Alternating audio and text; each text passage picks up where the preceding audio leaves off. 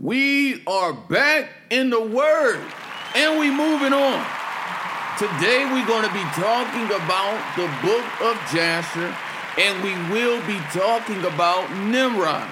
Now I know, okay, that nobody knows who the original author of the book of Jasher was. Although it is mentioned in Joshua chapter 10 and in 2 Samuel chapter 1. Neither has the original manuscript survived. I know that, okay? So I want to talk about the book of Jasher that we do have. Published in November 1750. The title page of the book says, translated into English by Flaccus Albinus Alcuinus of Britain, abbot of Canterbury, who went on a pilgrimage into the Holy Land in Persia, where he discovered this volume in the city of Gazna. The book claims to be written by Jasher, son of Caleb, one of Moses' lieutenants, who later judged Israel at Shiloh. The book covers biblical history from the creation down to Jasher's own day and was represented as the lost book of Jasher mentioned in the Bible. All right, now we're going to talk about Genesis chapter 10. All right, now this is the overview I have. The Christian Trinity had its origins in Nimrod. All right, in Genesis chapter 10, we are told that the start of Nimrod's kingdom began in three places Babylon, Erech, and Akkad. All of these were in the land of Shinar. Now, all of these cities were located in a place called the land of Shinar. Okay? And today, that is modern day Iraq in our times. All right? Furthermore, in Genesis chapter 11, we are told the following It came about that as they traveled from the east, they found a plain in the land of Shinar and lived there. So the construction of the Tower of Babel was being spearheaded by Nimrod himself. Okay? Now, Nimrod, let's talk a little bit. Nimrod, because there is so much more to him than what meets the eye, Nimrod was born from Cush, who came from the cursed line of Ham. Nimrod took a lady named Semiramis. Now, Semiramis is not mentioned in the Bible, okay? This is actual history, okay? To be his wife. Semiramis proclaimed herself to be the queen of heaven after Nimrod died, his wife proclaimed him to be God. They had a son who was named Tammuz. Now, interesting. This is very interesting. Tammuz was considered to be the reincarnation of the God man Nimrod. So we have Nimrod, who is God the Father, Semiramis, the Queen of Heaven, who is considered to be the mother, and the Son, who is considered to be the incarnation of the Father. Now, doesn't this teaching strangely resemble something you may have learned in a Christian church? Can you see how the Christian teaching of the Trinity had its origins in paganism. Okay? Now, let me tell you something. Christianity did not destroy idolatry, okay, or paganism. Christianity adapted it. All right. Now, I want to talk about Nimrod and how he is a picture of the Apostle Paul. Nimrod and Paul have amazing similarities. All right. Now, I want to read in the book of Jasher, chapter 7, verse 27 through 29. And in their going out, Ham stole those garments. I'm going to pause right there because we got Israelite camps right now. and black folk, we be stealing. Black folks be stealing.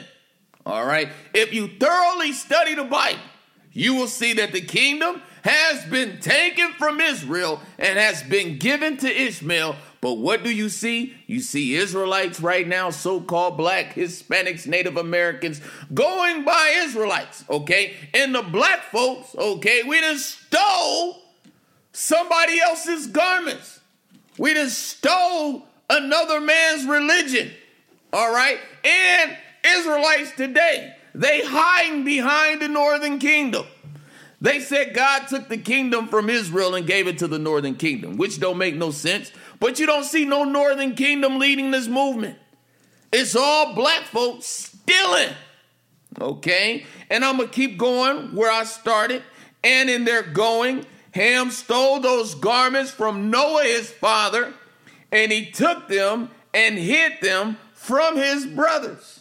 And when Ham begat his firstborn Cush, he gave the garments in secret, and they were with Cush many days. Now, I can argue about the so called Israelites, okay, who are actually saying they are Israelites, but this is the thing.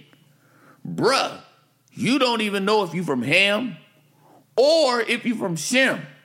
Nobody has any paperwork they in Israelite. Okay? The leader of the so called biggest Israelite movement today could very well be a Hamite. You have no proof. You can't say, well, we are identified by the curses. Let me tell you something. Black people catch hell from the police, whether you are Ham, whether you are Japheth, and whether you are Shem. It doesn't matter if you're an American black or you are an African black your ass still gonna catch hell from the police. So you don't even know if you're an Israelite, and it don't even make no difference, okay? Because it don't matter because the kingdom has been taken from Israel and has been given to a fruitful nation that will bring forth the fruits thereof. This is a nation that is speaking repentance, not blood sacrifice, okay? Christianity is based on another man's obedience. In Matthew 21 43, Jesus was speaking of a nation that is going to bring forth fruit worthy of repentance. Okay? And Islam is about repentance. There's no blood sacrifice, there's no lamb that's been slaughtered for your sins. Okay? It is about repentance. Going back to where I was at, verse 29. And Cush also concealed them from his sons and brothers and when Cush had begotten Nimrod, he gave him those garments through his love for him. And Nimrod grew up, and when he was 20 years old, he put on those garments. Now, remember, Paul, he was a wolf in sheep clothing. And here we have Nimrod putting on some stolen clothes according to the book of Jasher. Okay? Don't shoot me down. Don't shoot me down because I'm going through the book of Jasher. There's a lot to learn in here. All right, so I preach and I teach that Christianity is headed by Paul. The rabbi of the Christian church is not Jesus, it is Paul. If Jesus was the rabbi of the Christian church, everybody would be selling everything they have and following the teachings of Jesus. There would be no poor people, okay? But the apostle Paul is the rabbi of the Christian church, okay? Now, this is seen in Jasher. I'm going to keep going. Verse 30 of chapter 7. And Nimrod became strong when he put on the garments. And God gave him might and strength, and he was a mighty hunter in the earth. Yea, he was a mighty hunter in the field, and he hunted the animals and built altars and offered them up on the altars before the Lord. Okay, so when we think about Christianity, Christianity is built on sacrifice, it is all about sacrifice. And here we have Nimrod. Okay, people are offering animals up. All right, now I'm gonna show you something. I got a list of religious populations. Now, Christianity is 31%. It is the largest religion in the world. That's Paul. That is the house of Saul, okay? Now, Islam is 24.9%, almost 30%, okay? Christianity right now is the biggest religion. Christianity is the strongest religion on the planet. Christianity is the Nimrod, okay? It's the best, okay? All religions cannot compare to Christianity because Christianity still has the belt. They are the biggest religion on the planet. So I'm going to read verse 31. And Nimrod strengthened himself, and he rose up from amongst his brethren and he fought the battles of his brethren against all their enemies round about. That's Christianity today. Okay?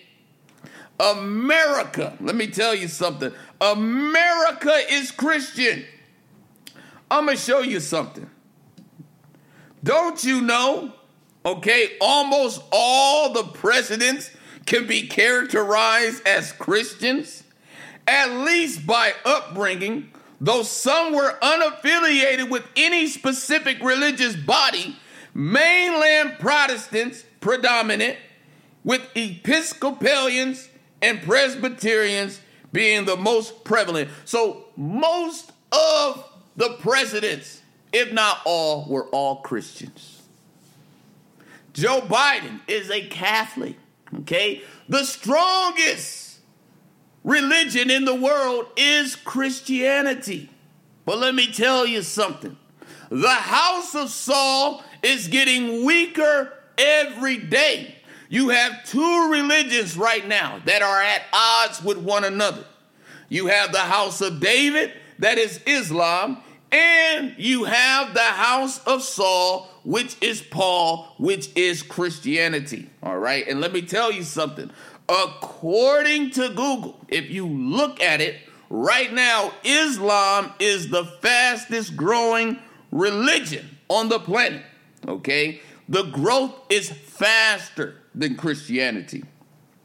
Now, I want to talk about Nimrod, okay? And I want to keep going. I want to keep going. I want to go to the book of Jasher, chapter 7, verse 46 Nimrod made gods of wood and stone. And all the earth was of one tongue and words of union. But Nimrod did not go in the ways of the Lord, and he was more wicked than all the men that were before him from the days of the flood until those days. So let me tell you something Christianity is nothing but paganism, Christianity is idolatry. Christianity is about worshiping the creature more than worshiping the creator. All right? Nimrod is a picture of Christianity. Notice it said gods of wood and stone. What's that? Churches churches. I'm going to tell you how many churches we have in the world. Right now, we have 37 million churches in the world and 45,000 denominations. Now, this is not counting Israelite camps and this is not counting house churches. All these churches everywhere, churches on every corner, and look at the crime rate today. No difference. No difference. And let me tell you something Christianity has become so lazy There used to be a day when you would have at least 10 Christians knock on your door per year. Let me tell you something. Where I've been staying, I haven't had one Christian come and knock on my door and tell me about the good news in about four years. Okay, Christianity has become a couch, it's become a big couch potato. Okay, especially because of electronics. Okay, these phones and all these things keep them lazy. Okay, so I want to show you how these gods of wood and stone is nothing more than the churches. Now, the Apostle Paul, how many churches did the Apostle Paul start? Some have said that Paul only started 14 churches in his lifetime. So, man, that, that's a remarkable thing. Okay? 14 churches is a lot of churches. Now, if you study this, some people say he established seven churches, okay? And amazingly, in the book of Revelation, these same churches are the churches that Jesus addressed. and he rebuked them, okay? And he talked about a false apostle. And he talked about them eating food sacrificed to idols. Amazingly, something that Paul taught. okay? He came to an agreement in Acts 15 that they are not supposed to eat food sacrificed to idols. But in First Corinthians chapter 8 and on, you'll see that he said that you can eat food sacrificed to idols because an idol is nothing. Okay? So all these churches that I mentioned, 37 million worldwide, all those churches belong to Paul. Okay? They belong to Paul, not Jesus.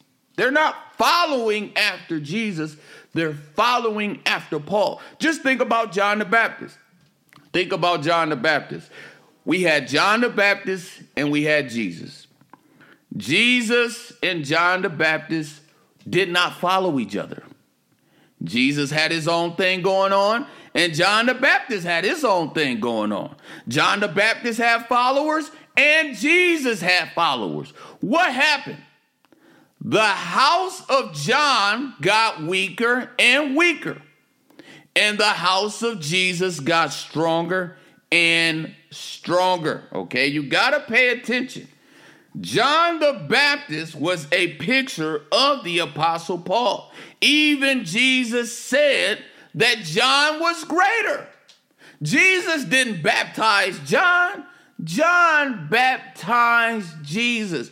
Jesus didn't start the ministry first. John the Baptist started the ministry first, okay? So these are two houses the house of Saul and the house of David. Now, I want to get some scripture reference. This is going to be Acts chapter 14 and 23. This is the book of Acts, chapter 14, verse 23. And when they had ordained them elders in every church, and had prayed with fasting, they commended them to the Lord, on whom they believed. Okay, so Paul ordained elders in every church. Now we have Titus chapter 1, verse 5. This is the book of Titus, chapter 1, verse 5. For this cause left I thee in Crete, that thou shouldest set in order the things thou art wanting, and ordain elders in every city, as I had appointed thee. Paul said, ordain elders in every city. Paul came on the scene and he took over. Okay? He pushed Peter out the way and he pushed Jesus out the way. Okay? And Paul became the Jesus of the Christian church. Okay? We have many people that are opening up their eyes to this. We even have Christians today. Right now, you can look online. Christians who do not accept Paul as an apostle.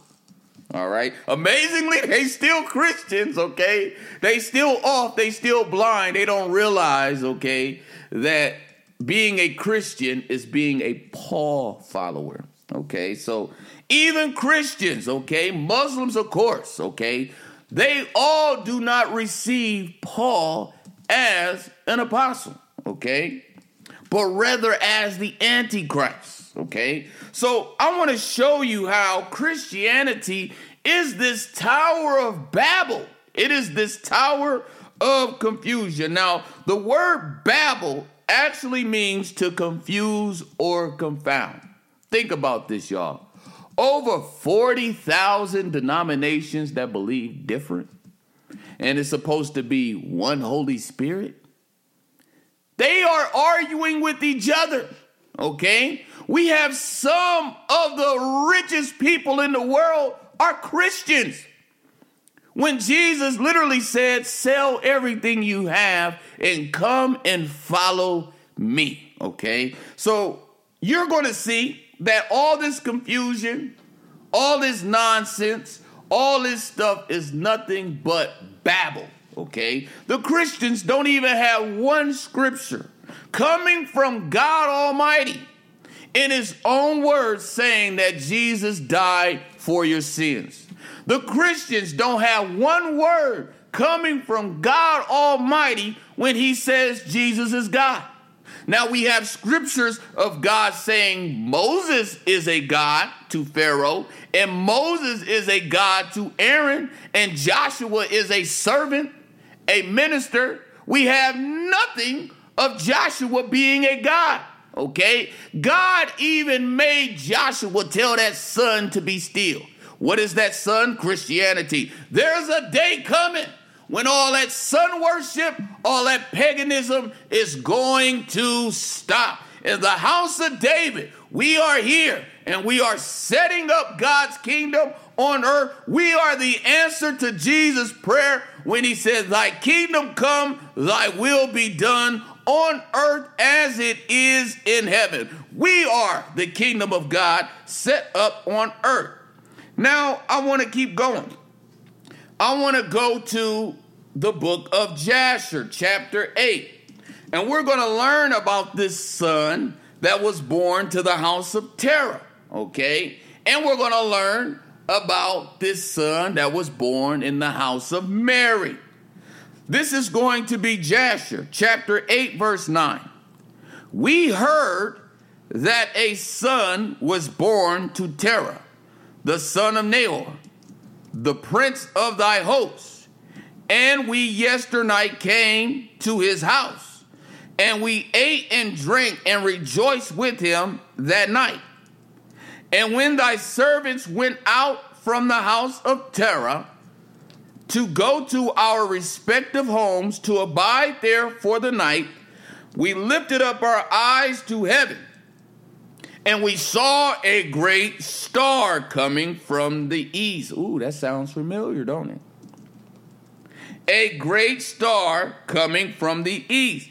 And the same star ran with great speed and swallowed up four great stars from the four sides of the heavens. And thy servants were astonished at the sight which we saw, and were greatly terrified. And we made our judgment upon the sight, and we knew by our wisdom the proper interpretation thereof, that this thing applies to the child that is born to Terah, who will grow up and multiplying greatly and become powerful and kill all the kings of the earth and inherit all their lands, he and his seed forever. And now, our Lord and King, behold, we have truly acquainted thee with what we have seen concerning this child. If it seem of good to the king, to give his father value for this child. We will slay him before he shall grow up and increase in the land, and his evil increase against us, that we and our children perish through his evil.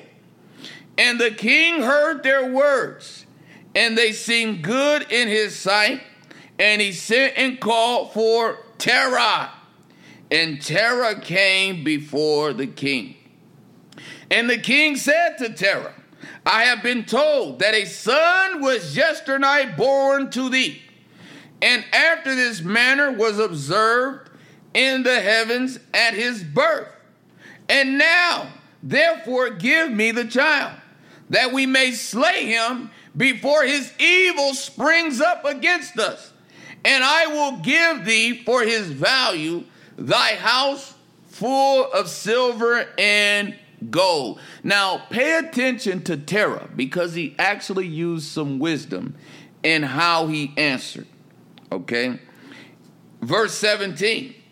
And Terah answered the king and said to him, My lord and king, I have heard thy words, and thy servant shall do all that his king desireth. But my lord and king, I will tell thee what happened to me yesternight, that I may see what advice the king will give his servant. And then I will answer the king upon what he has just spoken. And the king said, Speak. And Terah said to the king, Ayon, son of Mored, came to me yesternight, saying, Give unto me the great and beautiful horse that the king gave thee, and I will give thee silver and gold and straw and provender for its value. And I said to him, Wait till I see the king concerning thy words, and behold, whatever the king saith, that will I do. And now, my lord and king, behold, I have made this thing known to thee, and the advice which my king will give unto his servant, that will I follow. So he played him, y'all. He played him. Peep game, verse 22. And the king heard the words of Terah, and his anger was kindled, and he considered him in the light of a fool. And the king answered Terah, and he said to him, Art thou so silly, ignorant, or deficient in understanding to do this thing? To give thy beautiful horse for silver and gold, or even for straw and provender? Art thou so short of silver and gold that thou shouldest do this thing? Because thou canst not obtain straw and provender to feed thy horse? And what is silver and gold to you, or straw and provender? That thou shouldest give away that fine horse which I gave thee, like which there is none to be had on the whole earth. and the king left off speaking, and Terah answered the king, saying, Like unto this has the king spoken to his servant. I beseech thee, my lord and king, what is this which thou didst say unto me, saying, Give thy son that we may slay him, and I will give thee silver and gold for his value. What shall I do with this silver and gold after the death of my son? Who shall inherit me? Surely then at my death the silver and gold will return to my king who gave it. So he played him. He was like, Yeah, look at you. You getting all mad at me about giving up my horse, but here you is asking for my son to kill him. And we know that a man is more value than that of a horse, okay? So what we're going to do is we're going to come back to that. We're going to come back to this.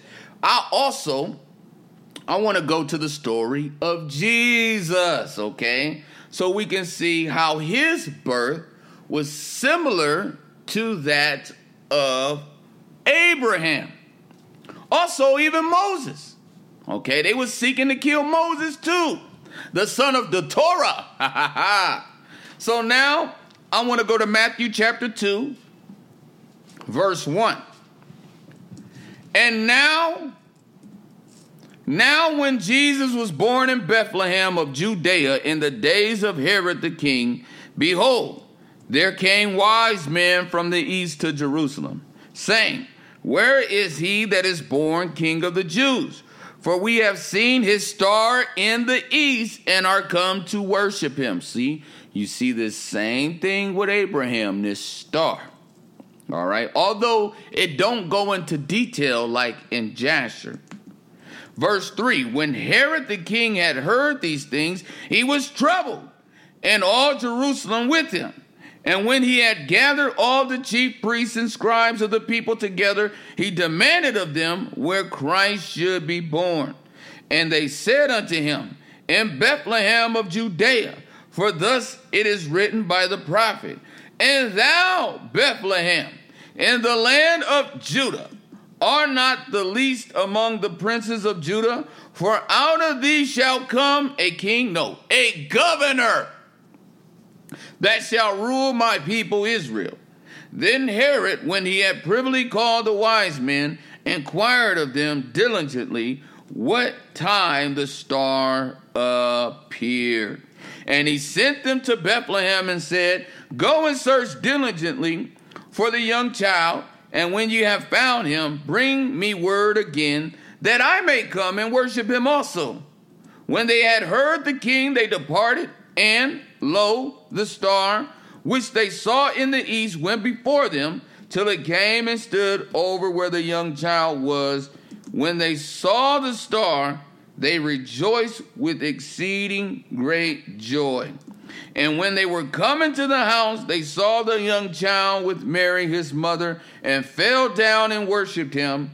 And when they had opened their treasures, they presented unto him gifts, gold, and frankincense and myrrh. So remember, okay, they offer Abraham's father riches, gold. Okay, and we have this same thing. So, man, we're going to be picking back up. We're going to be picking back up. I am going to go, matter of fact, on how Abraham was saved. Yeah, we finna find out how Abraham was saved. All right, so now I want to go back to Jasher. This is going to be Jasher chapter 8. And this is going to be verse 27, picking back up where we left off at. Verse 27 And when the king heard the words of Terah and the parable which he brought concerning the king, it grieved him greatly and he was vexed at this thing, and his anger burned within him because it made him look like a straight up hypocrite. All right? But nevertheless, let's see what Terah has to say. And Terah saw that the anger of the king was kindled against him, and he answered the king, saying, All that I have is in the king's power. Whatever the king desireth to do to his servant, that let him do. Yea, even my son. He is in the king's power. Without value in exchange, he and his two brothers that are older than he. And the king said to Terah, No, but I will purchase thy younger son for a price. So he was trying to give the king his son for free. But he's like, No, I'm going to pay for it because I told you, I just showed you how money, gold was involved with Jesus, and it's the same thing with Abraham. Verse 30 And Terah answered the king, saying, I beseech thee, my lord and king, to let thy servant speak a word before thee, and let the king hear the word of his servant. And Terah said, Let my king give me three days. Uh oh. How come these three days is affiliated with this son? Just like the three days of Jesus' so called rising is affiliated with Jesus. Let my king give me three days' time till I consider this matter within myself and consult with my family concerning the words of my king. And he pressed the king greatly to agree to this. He's just like, man, please. Let me go talk to my wife. Let me let me go talk to my family, man. I'm about to, I'm about to give you my son. So that you know you're going to find out that the king consented. And the king hearkened to Terah and he did so and gave him three days' time. And Terah went out from the king's presence, and he came home to his family and spoke to them all the words of the king. And the people were greatly afraid. And it was in the third day that the king sent to Terah, saying, Send me thy son for a price as I spoke to thee. And shouldest thou not do this, I will send and slay all that thou hast in thy house, so that thou shalt not even have a dog remaining. And Terah hastened as the thing was urgent from the king. Now, watch this, y'all. Watch how Abraham was saved. And he took a child from one of his servants. Uh oh, that man had wisdom. He's like, uh uh-uh. uh, I ain't gonna give you my son. I'm about to give you one of my servant's sons. Woo! Which his handmaid had born to him that day. And Terah brought the child to the king and received value for him. And the Lord was with Terah in this matter. So the Lord was guiding this idol worshiper. He was guiding Abraham's father only because of his son Abraham. All right. And the Lord was with Terah in this matter that Nimrod might not cause Abraham's death. Just like the Apostle Paul. He wanted to kill Jesus, but he couldn't. God took him alive, and we're going to come back to that. And the king took the child from Terah, and with all his might dashed his head to the ground, for he thought he had been Abram. And this was concealed from him that day, and it was forgotten by the king as it was the will of the providence not to suffer Abraham's death. There were angels on assignment to keep Abraham alive, and I tell you today, there was angels assigned on Isa, Jesus, to keep him alive, okay? Now, I want to keep going. And Terah took Abram, his son, secretly, together with his mother and nurse, and he concealed them in a cave. and the truth about what really happened to Jesus came from a man who had a visitation with an angel in the cave. He told us that God saved him and that he was neither crucified or killed. And the Lord was with Abram in the cave and he grew up. And Abram was in the cave 10 years, y'all. And the king and his princes, soothsayers, and sages thought that the king had killed Abraham. To this day, how many people on planet Earth believe that Jesus is crucified? Okay? And they forgot all about the matter. They forgot all about what the prophet Muhammad, peace and blessings be upon him, told us. He told us that God saved him alive. Okay, so now we're going to be going over how Jesus was saved. Okay, we're going to be talking about Simon the Cyrene, and we're going to be bringing up even Judas. Okay, I'm going to give you a quick summary of what we're going to go into next. Now, according to the Gospel of Basilides, okay, Simon the Cyrene was killed in Jesus' place. Okay, not Jesus. And this answers the confusion we have about who carried Jesus' cross. In the Gospel of John tells us that Jesus carried his own cross. But in the other Gospels it says Simon the Cyrene carried it. Also, in the Gospel of Barnabas, it tells us how Jesus was saved okay, by the angels and went into heaven alive. And Judas was killed in Jesus' place. That God allowed Judas to be changed into Jesus. And that he was killed in Jesus' place. So just like the kid goat was killed in Joseph's place and Joseph was alive, just like the ram was killed in Isaac's place and Isaac was alive, to miss this. We're going to be picking back up on this topic. I encourage you to wake the hell up, okay? Stop being a fool. Your God is not the God of Abraham, Isaac, and Jacob. Your God is Paul. You've been deceived by the wolf in sheep clothing. Now it's time for us to do what we do and get any these scripts. Y'all ready? Yes. All right.